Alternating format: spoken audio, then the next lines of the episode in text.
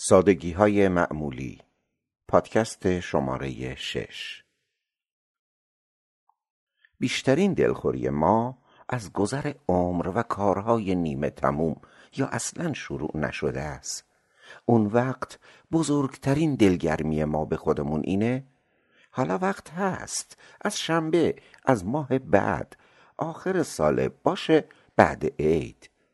الان شرایطش جور نیست.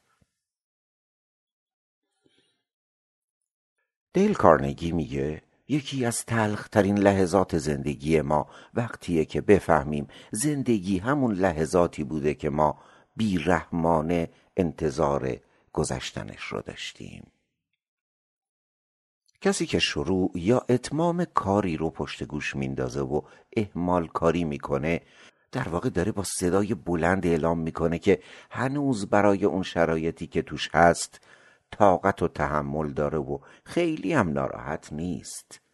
اینا معمولا منتظر یک معجزه هستن یا یک نجات بخش کسی که همه سختی ها رو رو به راه کنه و شرایط آسونی برای تغییر فراهم کنه. دوست من بزرگترین تأسف هر کس از کارهاییه که یا تموم نکرده یا هرگز شروع نکرده. نه کارهایی که حتی به غلط انجام داده.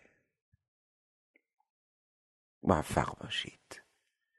نویسنده یه آدم معمولی گوینده فرید حامد.